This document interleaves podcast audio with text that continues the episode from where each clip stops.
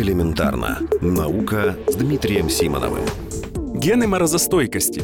Эскимосы, живущие в Гренландии, смогли приспособиться к суровому климату благодаря генам, унаследованным от вымершего вида человека.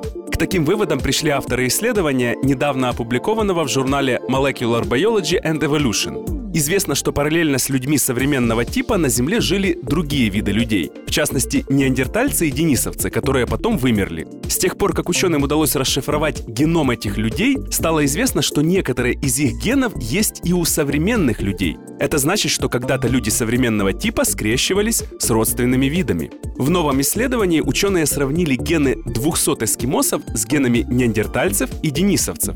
Они обратили внимание на два гена, которые есть как у эскимосов, так и у денисовцев. У других современных людей они встречаются редко, а у неандертальцев их вовсе не было. Один из этих генов отвечает за то, как организм реагирует на холод, а также за распределение жира. Стоит напомнить, что если о неандертальцах мы знаем давно, то денисовский человек был открыт уже в 21 веке. Он известен всего по нескольким находкам, благодаря которым удалось расшифровать его геном. Оказалось, что именно благодаря генам денисовцев организм современных тибетцев так хорошо приспособлен к суровым условиям высокогорья. А от неандертальцев современные европейцы унаследовали гены, связанные с работой иммунной системы, а также гены, которые защищают наш организм от дыма, в том числе и табачного. Кстати, именно благодаря ним наши предки не задыхались в дымных пещерах. Элементарно. Наука. Ежедневно в эфире Вестей.